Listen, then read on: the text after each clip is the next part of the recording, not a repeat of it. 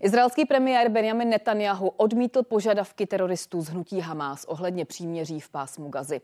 Za jediné správné řešení považuje vítězství Izraele. To je podle něj na dosah. Jeruzalém se taky dál bude značit o, snažit o zničení Hamásu a osvobození rukojmí. אנחנו בדרך לניצחון מוחלט. הניצחון הוא בהישג יד. זה לא עניין של שנים או עשרות שנים, זה עניין של חודשים. Plán předložený islamisty z Hamásu navrhoval příměří, které by trvalo celkem 4,5 měsíce. Během té doby by teroristé výměnou za palestinské vězně propustili zbývající rukojmí, které unesli přesně před čtyřmi měsíci. I o tom v těchto dnech v regionu jedná americký ministr zahraničí. I do believe that there is a very uh, positive, powerful future that is possible that genuinely integrates Israel uh, into the region and addresses its most profound security needs. Téma pro první debatu s těmito hosty, senátorem Pavlem Fischerem. Dobrý večer. Dobrý večer. A na, dálku s eh, zdravím historika Petra Placáka. Dobrý večer. Dobrý večer. Pane Fischere, už to jsou čtyři měsíce od toho brutálního útoku Hamásu. Kam se ta situace na Blízkém východě posunula? Situace je velmi komplexní, protože vidíme, že neustále se vrací obava, že se ten konflikt rozhoří do širšího regionu. A e, snahy mnoha aktérů o to, aby se ten konflikt spíš tlumil, e, zatím nemají tak jasný výsledek, že by třeba e, se tam vytvořily podmínky pro nějaké jednání. A ten cíl, který si Izrael stanovil a který zkouší naplnit vojensky, je otázka, jestli vlastně se podaří vojensky eh, dosáhnout, jestli nejde také o politickou otázku. A proto se mi zdá, že i mezinárodní společenství musí být připraveno v určitou chvíli pomoci eh, vytvořit podmínky, aby tam mohlo dojít k jednání, ale tam zatím nejsme. Hmm. Přesto o jakých podmínkách mluvíte? No tak například samotná existence státu Izrael je bytostně spjatá ještě s důležitou další věcí a to je existence státu nebo domoviny nebo eh, entity pro Palestinu. A jelikož v tom rodném listě státu Izrael jsou tyhle dvě věci propojeny, tak bychom na ně neměli zapomínat. To je ostatně také dlouhodobá pozice eh, České republiky. Já jsem si nedávno v archivu našel vystoupení Petra Nečase, předsedy ODS a tehdy premiéra české vlády z roku 2011, který právě o dvoustátním řešení mluvil jako o jasné prioritě pro českou vládu. A my bychom se neměli úplně zbavovat eh, odpovědnosti za to i tuto věc eh, připomínat, až bude čas a až se ty podmínky vytvoří. No a jak daleko je k nějakému trvalému řešení? Trvalé řešení je výraz, který bych tady nepoužil. My jsme skutečně v situaci, která je velmi tekutá a velmi proměnlivá. Ale měli bychom eh, jako Česká republika, tady se obracím spíš eh, k nám domů, si umět definovat, jaké jsou naše zájmy. A naše zájmy jsou, abychom si například jako česká diplomacie nezabouchli dveře do těch států v regionu, protože jinak bychom možná byli málo platní i těm, kteří jsou naši spojenci, jako Izrael. Hmm. A tady musím říct, že máme co dohánět. Eh, skupina izraelských eh, velvyslanců v Praze, kteří se schází mezi sebou, tak od prvního dne toho konfliktu žádala o setkání s panem ministrem zahraničí a trvalo čtyři měsíce, než se k němu dostali. A to je z hlediska diplomatického vlastně velmi neobvyklé, a řekl bych i nesrozumitelné.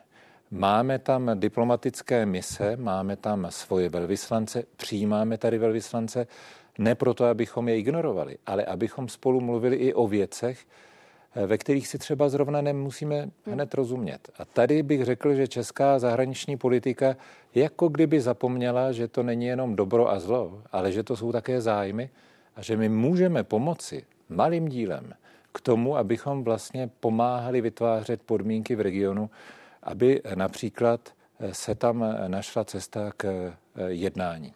A k tomu se ještě dostaneme. Dnes podvečer Benjamin Netanyahu řekl, že porážka Hamásu je otázkou už několika měsíců. Co myslíte? Není to příliš optimistické? Já musím říct, že Benjamin Netanyahu pro mě, a teď to beru jenom analyticky, hraje také o svoji politickou budoucnost nebo o svoje politické přežití. Takže když na to přiložíme tady ten vnitropolitický aspekt, který bychom neměli zapomínat, tak musíme i také číst ty jeho výroky v tomto světle. Ano, je tam otázka bezpečnosti pro stát Izrael, ale je otázka, jak vůbec hodnotit tu operaci v pásmu Gazy z hlediska její úspěšnosti a také počtu civilních obětí, které jsou vlastně hmm. nesnesitelně vysoké. Pane Placáku, to, co řekl Benjamin Netanyahu, byla reakce na to, o čem jsem mluvila na začátku, tedy na to, že Hamas předložil vlastní návrh příměří v pásmu Gazy, kdyby zbraně utichly na 4,5 měsíce, během kterých by se propouštěla rukojmí a izraelští vojáci by odešli z pásma Gazy. Řekl byste o takovém návrhu, návrhu Hamásu, že je nehorázný?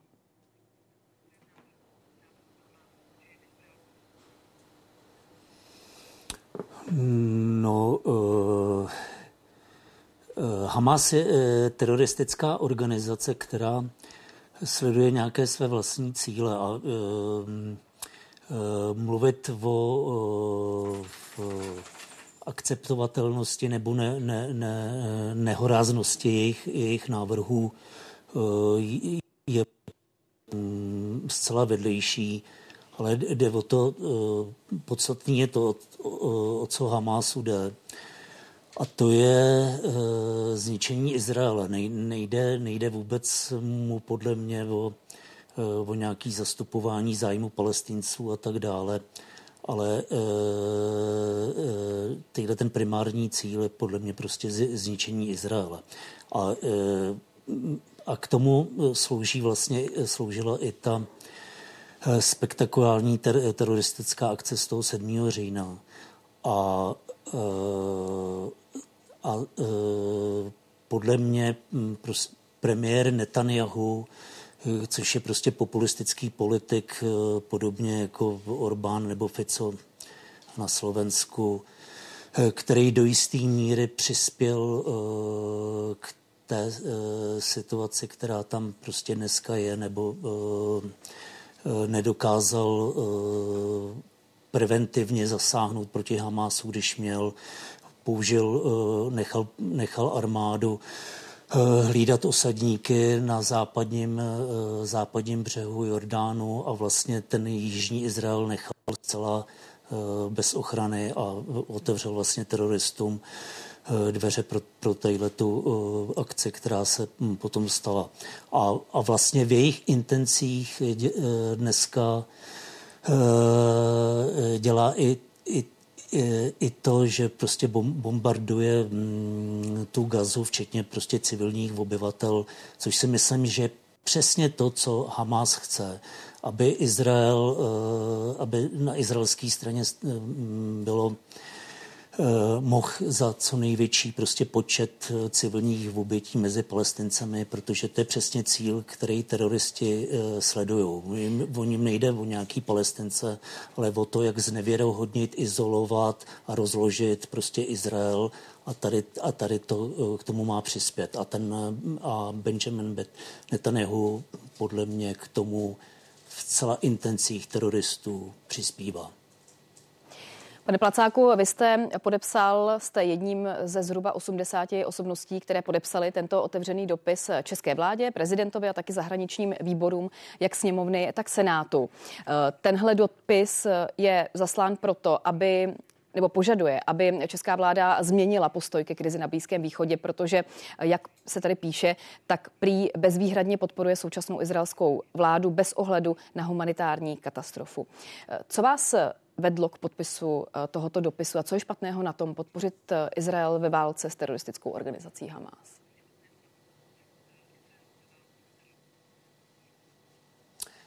No, tak ve válce s teroristickou organizací Hamas není špatného nic, naopak. Eh, tady jde o to, že, že ta populistická vláda Netanyahu, která zaspala Izraele před tím 17. říjnem a vlastně přispěla k Mm, tady mm, k úspěšnosti té teroristické akce. Eh, teďko naopak eh, dohání jako v, eh, v té druhé fázi, kdy, kdy spolu s teroristickou organizací Hamas útočí prostě, i, nebo to ne, ne, neútočí, ale samozřejmě to zasahuje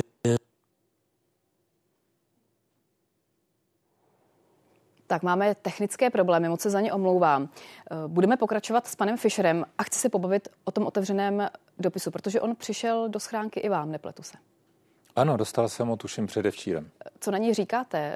Třeba minister Kupka dnes vzkázal, že na postoji vlády k podpoře Izraele se nic měnit nebude. Mělo by? Eh, myslím si, že eh, vláda České republiky je v tom svém postoji naprosto jednoznačná. Takže eh, tady je potřeba, abychom odečítali také z toho, co už vláda udělala a co se povedlo. Eh, já musím říct, že eh, slova mají svou váhu a že bychom si měli také uvědomit, že například, když potřebujeme jednat se státy regionu například o, o dodávkách ropy, a ta návštěva je vlastně odložena nebo, nebo zrušena, jako to bylo v případě ministra průmyslu a obchodu počátkem listopadu právě v reakci na jeho účast na jedné z těch eh, demonstrací, kde se vlastně jako člen vlády zabalil do izraelské vlajky, tak to bylo poměrně ojedinělé v rámci Evropské unie. A tady je potřeba, abychom si uvědomili, že jedna věc je veřejné mínění a druhá věc je velmi pragmatická politika vlády, která by měla si umět nechávat otevřené komunikační kanály ke všem aktérům, kteří s námi chtějí jednat. Například Eh, o dodávkách eh, plynu nebo ropy. Tady jde přeci jenom ještě o, také o české zájmy. A proto se mi zdá, že každá příležitost, kdy o tom můžeme mluvit, je dobrá. My v Senátu na to konto připravujeme například eh, veřejné slyšení právě k situaci na Blízkém východě. Takže kdybyste měl opětovat svoji odpověď na tento otevřený dopis, co by v tom bylo? Já na něj eh, odpověděl tím, že jsem pozval signatáře k jednání do Senátu. Čili eh, zeptejte se mě v pátek odpoledne, protože budeme... A co jim budete chtít říct? To už teď musíte tedy vědět. Ano, já je chci vyslechnout, protože se mi zdá, že v tom dopise je celá řada dobrého, dobré vůle, ale zdá se mi, že je potřeba to také konfrontovat s realitou eh, té mezinárodní politiky a mezinárodní situace a jsou tam dokonce i věci, kterým úplně nerozumím. Tak se hrozně... Co to třeba je?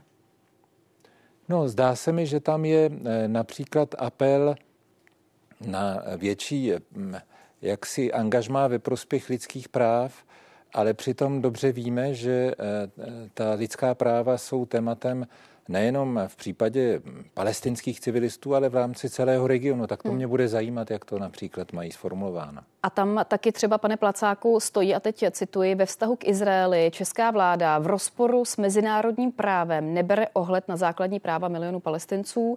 A mě by zajímalo, pane Placáku, kde přesně česká vláda jedná v rozporu s mezinárodním právem.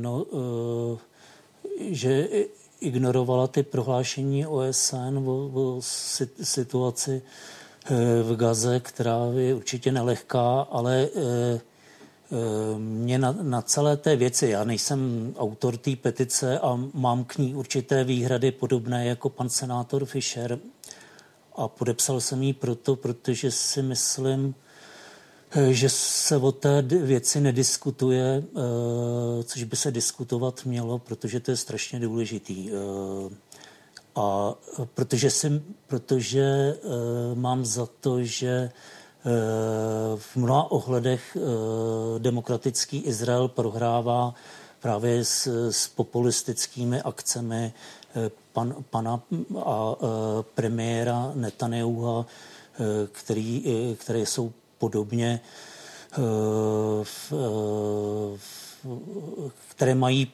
podobný populistický eh, ráz, jako mm, jak jsem o tom mluvil už, prostě mm, jako Ficova, Ficova vláda na Slovensku nebo Orbánova v Maďarsku a tak dále.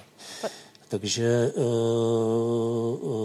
podepsal jsem to hlavně proto, že mě štve, že se o tom nemluví. Já jsem se vlastně ptala i z toho důvodu, že tam třeba stojí i věta po lednové návštěvě Izraele. Pan prezident Pavel nevyjádřil žádné veřejné výhrady vůči izraelskému vedení války, ale my si teď můžeme poslechnout, eh, co skutečně řekl, protože u toho byly kamery České televize. Znepokojí nás civilní oběti, protože civilisté na obou stranách mají stejné právo na ochranu. Proto máme také obavy o rozsah humanitární pomoci a přístup k ní. Pane Placáku, není to tedy trochu jinak?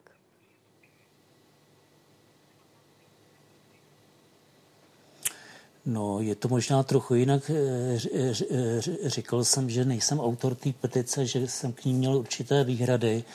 A jestli jestli ta petice rozvíří diskuzi o celé té věci, tak to bude dobře. A jsem rád, že pan senátor Fischer pozval ty autory ty petice prostě na jednání do Senátu. A, a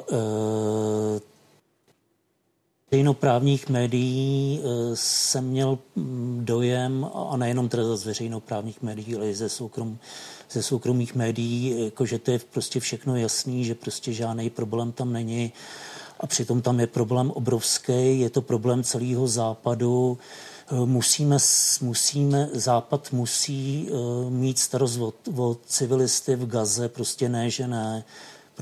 A uh, že prostě měříme dvojím metrem to, že se prostě Eh, správně stavíme proti bombardování Ukrajiny fašistickým režimem z Kremlu, ale prostě to, že mm, eh, obdobné mm, eh, jednání ze strany Izraele, který, které je sice motivované mm, s obranou proti terorismu, na rozdíl od teda eh, ruské agrese proti Ukrajině, ale stejně jakákoliv obrana musí se, eh, musí se dít v rámci nějakých pravidel a, a, a tak dále. A, a to prostě tady do, do dneška prostě veřejně naplno nezaznívá a, ani v médiích. Pane Fischere. Já mám eh, dvě maličkosti k tomu, které jsem chtěl připomenout. To, co říkal prezident Petr Pavel při návštěvě Izraele a ta věta, kterou jste pouštěli, je věc, se kterou já naprosto souhlasím. Mluvit o obětech na civilistech na obou stranách. A to si myslím, že je velmi důležité. A vlastně to ilustruje eh, tu eh, otevřenost situaci v celém širším regionu, o které jsem před chvílí mluvil. A druhá věc, tak jako na Ukrajině voláme potom, aby bylo respektováno mezinárodní právo a je to vlastně garance i naší vlastní bezpečnosti pro Českou republiku, respekt k hranicím, k mezinárodním závazkům, tak bychom na to mezinárodní právo neměli zapomínat ani na tom Blízkém východě v případě Izraele a toho konfliktu, eh, který tam teďka sledujeme a který je tak nebezpečný.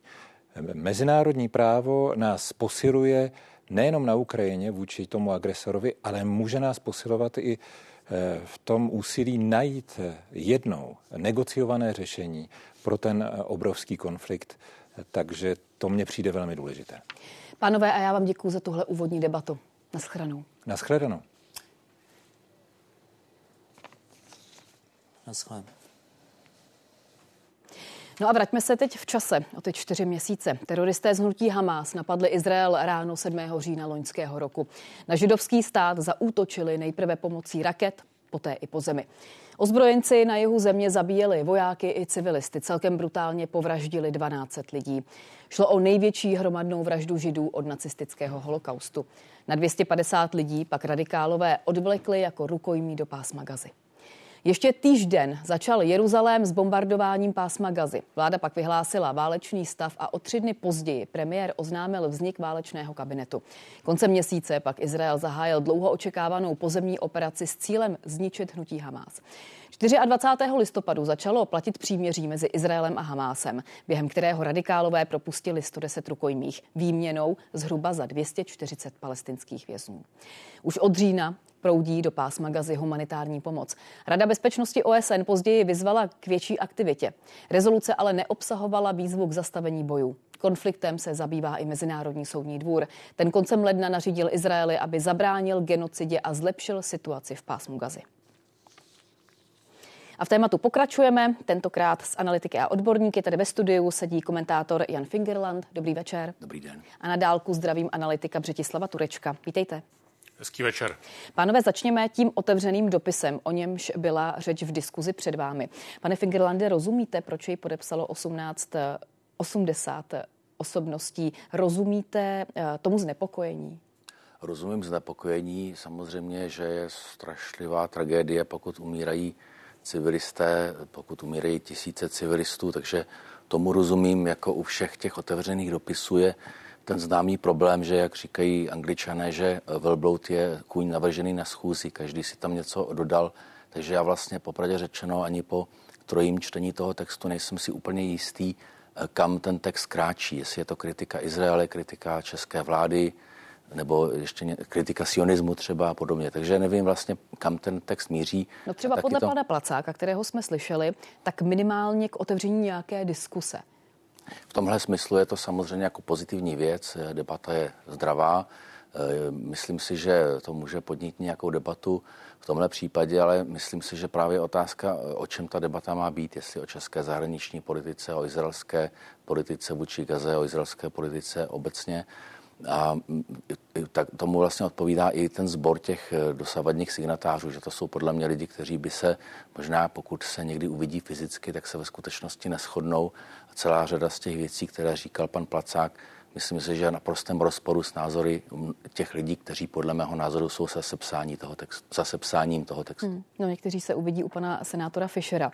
Pane Turečku, vám je vše jasné, kolikrát jste musel číst vy ten dopis a jak třeba rozumět větě, a ptám se, protože jsem na to předtím nedostala odpověď, ve vztahu k Izraeli česká vláda v rozporu s mezinárodním právem nebere ohled na základní práva milionů palestinců a tím de facto opouští i dlouhodobou českou podporu spravedlivého řešení izraelsko-palestinského konfliktu. Vláda jedná v rozporu s mezinárodním právem právem kde? No, to já netvrdím. Já nejsem ani signatářem, ani autorem té výzvy, takže vlastně nechápu, proč se mě na to ptáte, ale já nevím, možná to není úplně šťastně sformulované, ale já třeba rozumím tomu, že hm, minulý týden jsme mohli číst ku příkladu, že eh, Česká republika brání na půdě Evropské unie přijetí sankcí proti eh, židovským extremistům, židovským teroristům, eh, kteří vlastně jsou přitom už kritizováni také se dopouštějí třeba zločinů, možná i e, porušování mezinárodního práva na okupovaných územích a dokonce už i Spojené státy e, na ně uvalili sankce, takže já třeba mě zaráží, že e, se k tomu nepřipojuje Česká republika, ku příkladu. Takže ne, že by Česká republika tímto sama porušovala mezinárodní právo, ale dost možná ho v tomto případě přehlíží. Hmm. Co by tedy česká diplomacie měla změnit v tom svém postoji, pane Turečku? No, já už jsem to říkal dříve. V kostce řečeno, i když musím přiznat, že jsem neslyšel předchozí dva řečníky, pana senátora s panem Placákem. Eh, je to jednoduché. Myslím si, že zcela zásadním eh, partnerem a spojencem Izraele, bez kterého by se Izrael neobešel, jsou Spojené státy. Přesto Spojené státy zcela otevřeně eh, vyzývají k většímu důrazu na ochranu civilistů v Gaze. Přesto si Spojené státy nechávají detailní vojenské plány vysvětlovat nebo předkládat od Izraelců. Přesto Spojené státy eh, kritizují teror, který páchají židé na západním břehu, bytě početně a samozřejmě významem v tuto chvíli ve stínu teroru, který má na svědomí Hamás eh, a tak dále. To znamená, Spojené státy jsou kritickým zásadním partnerem, spojencem Izraele, přesto dokáží, a to i veřejně, velice, řekl bych, pregnantně pojmenovat problémy na straně Izraele. Z, české, z úst českých politiků neslyšíme vlastně vůbec nic a to, co jste vystřihli, to už jsem slyšel pana prezidenta, když byl na návštěvě Izraele, to je vlastně velká výjimka. Eh, naprostá většina politiků jiných, kteří tam eh, od eh, loňského října byli v Izraeli, tak se ani zlomkem nevyjádřili v tomto smyslu, tedy že by se třeba brali i za práva palestinců a poukazovali na to, že možná se palestinci stávají třeba terčem válečných zločinů nebo prostě porušování mezinárodního práva obecně. Hmm. Když byla, pane Figerlande, řeč o Spojených státech, tak pravda je, že americký prezident prezident Biden údajně eh, výrazně omezil eh, komunikaci s Benjaminem Netanyahuem. Dokonce se eh, mluví o tom, že v soukromí o něm nemluví vůbec slušně. O čem to svědčí? Tak mezi Netanyahuem a Bidenem dlouhodobě je špatný vztah, možná mezi demokraty a ve Spojených státech a Netanyahuem je dlouhodobě nějaká nedůvěra. Je to z řady důvodů pochopitelné, když ale mluvíme o tom, co Spojené státy říkají Izraelcům nad stolem nebo pod stolem, tak to by byla asi taková jakoby větší polifonie. To, co říká Biden nebo lidé kolem něj, je do značné míry také ovlivněno tím, že levice demokratické strany je velice kritická k Bidenově podpoře Izraele. Biden nadále podporuje Izrael, nenutně Netanyahu, ale Izrael. Současně jakoby říkají věci, které chtějí slyšet zase třeba ti arabští spojenci, to znamená kritizují Izrael za e, jeho jednání v Gaze nebo jinde. E, současně ale třeba američtí vojenčtí odborníci říkají naprosto otevřeně, že Izrael se snaží chránit civilisty nebo ještě více než jakákoliv armáda, včetně americké, třeba ve srovnání s boji v Rakce, v Mosulu a podobně. Takže je otázka, co si z toho vybereme, kdo je jak motivován při těchto těch konkrétních výrocích. A e, pokud Izrael porušuje mezinárodní právo, to může rozhodnout jedině nějaký mezinárodní e, soud. Jedna z těch žalob, která byla podána e, v, u toho Mezinárodního soudního dvora v Hágu, kdo si přečte tu, ten dokument, který podala Jihoafrická republika, i, to, i ten výstup toho soudu, tak vidí, že vlastně žádný materiální podklad pro ta obvinění není momentálně. Hmm. Když se ale vrátím tedy k tomu, jestli by vláda, česká vláda měla nějakým způsobem změnit postoj na Blízkém východě, tak eh, Petr Hladík, připomenu, šéf blízkovýchodního odboru z ministerstva zahraničí, před časem řekl totiž tady v událostech komentářích, že Česko v tomto regionu umí chodit, ví komu zavolat a že mu to tam zvednou díky historii, díky přítomnosti několika dekád. Jaká je teď tedy naše práce v tom regionu? O čem a koho přesvědčujeme? Česká republika určitě je zapsaná jako e, stát, který má e, pochopení pro Izrael. To je dlouhodobá věc, bez ohledu na to, jestli vládla levice nebo pravice, sociální demokracie, ODS, případně další strany. Takže je to něco, co vlastně trvá od začátku té svobodné české politiky po roce 89. Pan senátor Fischer zmínil to, že nám to způsobuje určité problémy. Já si nejsem jistý, jestli by Eh, jsem to já podepsal, myslím si, že to tak úplně není, ale určitě Česká republika není v situaci státu, který by mohl být tím, kdo bude dohadovat, ten, ten kdo bude tím mostem pro nějaké dorozumění třeba mezi Izraelci a nějakými jejich odpůrci. Takže v, z téhle té role jsme se sami dostali sami sebe. Ve skutečnosti, ale když budeme odhrnovat ty, ty jednotlivé vrstvy toho konfliktu třeba mezi Izraelem a Hamasem v Gaze, tak zjistíme, že vlastně prakticky všichni ty důležití hráči, Egypt, Jordánsko eh, nebo Saudská Arábie, eh, si velice přejí porážku Hamásu v Gaze, jenom to neříkají. Takže Česká republika, pokud podporuje Izrael v boji s Hamásem, tak možná tak zásadně v rozporu s tím, co si přejí třeba v Riádu nebo v Káhyře není. Hmm. Pane Tudečku, teď vyloženě k té situaci v regionu Netanyahu říká, že se blíží porážka Hamásu. Eh, ono je evidentní, že Hamás chce dosáhnout ale trvalého míru, což je tedy pro Izrael nepřijatelné. Co bude dál? Co bude s rukojmími? Blíží se třeba nějaké příměří? No tak vidíme ta, to, co vlastně dneska Izrael odmítl, tedy ten, tu představu Hamásu, tak eh, ono se ukazuje, že to dost možná byl jenom takový eh, vychýlený hodně nástřel ze strany Hamásu, dokonce izraelský eh, minister obrany a s tím já se možná stotožňuji, řekl, že to byla nabídka Hamásu, která byla určena k tomu, aby byla odmítnuta. A teď se bude jednat o nějakých dalších kompromisech. Ostatně, ještě než Izrael stačil odpovědět, tak už jsme slyšeli, že se zítra má vést další kolo, další jednání v Káhyře. A ono je to vlastně všechno strašně v tuto chvíli propletené, protože vidíme, že Joe Biden a e, kolega Fingerland o tom mluvil vlastně vnitropolitické americké záležitosti, e, tedy americký prezident tlačí v tuto chvíli na třeba izraelsko-saudské nějaké urovnání, usmíření. Saudové to ale zase začali e, podmiňovat tím, že, že vznikne nebo že bude jasně daná nějaká mapa ke vzniku palestinského státu. Najednou slyšíme, že i ve Spojených státech se na ministerstvu zahraničí dokonce probírá možnost, že by američané uznali palestinský stát. O tom též mluví třeba Velká Británie. To znamená, je to celá řada eh, posunů a vidíme, že se tady prolínají opravdu detaily eh, toho eh, případného příměří, výměny zajaců za vězně v izraelských věznicích, ale i s nějakými dlouhodobějšími trendy. To znamená, až tato válka skončí, tak co bude potom? A najednou tady vidíme, že se to prostě nějakým způsobem prolíná a je tady silný tlak, aby když ta válka skončí, tak aby to bylo jakýmsi předstupněm eh, k vytvoření asi nějakého palestinského státu, což je, a vracím se na začátek vaší otázky, vlastně věc, kterou zatím striktně odmítá izraelská vláda a v té vládě třeba máme ještě extrémnější názory, než jsou názory eh, premiéra Netanyahua a jsou to politici, kteří vlastně zcela odmítají nějaké pro palestinské ústupky a říkají, že jsou za této situace připraveni z vlády odejít a tedy ji položit. Takže i v Izraeli máme silné vnitropolitické ohledy vlastně, kam to půjde dál. Vy máte jen představy o tom, kam to půjde dál, co bude potom? No, asi dost eh, je zásadní, jak ta válka dopadne. To znamená, jestli se podaří zničit Hamas nebo ne. Benjamin Netanyahu se cítí na to, eh, že eh, tu válku chce dotáhnout do vítězného konce. Jestli má takové informace, nevíme. Ta válka se zatím Izraeli nedaří tak, jak si Izraelci pravděpodobně představovali.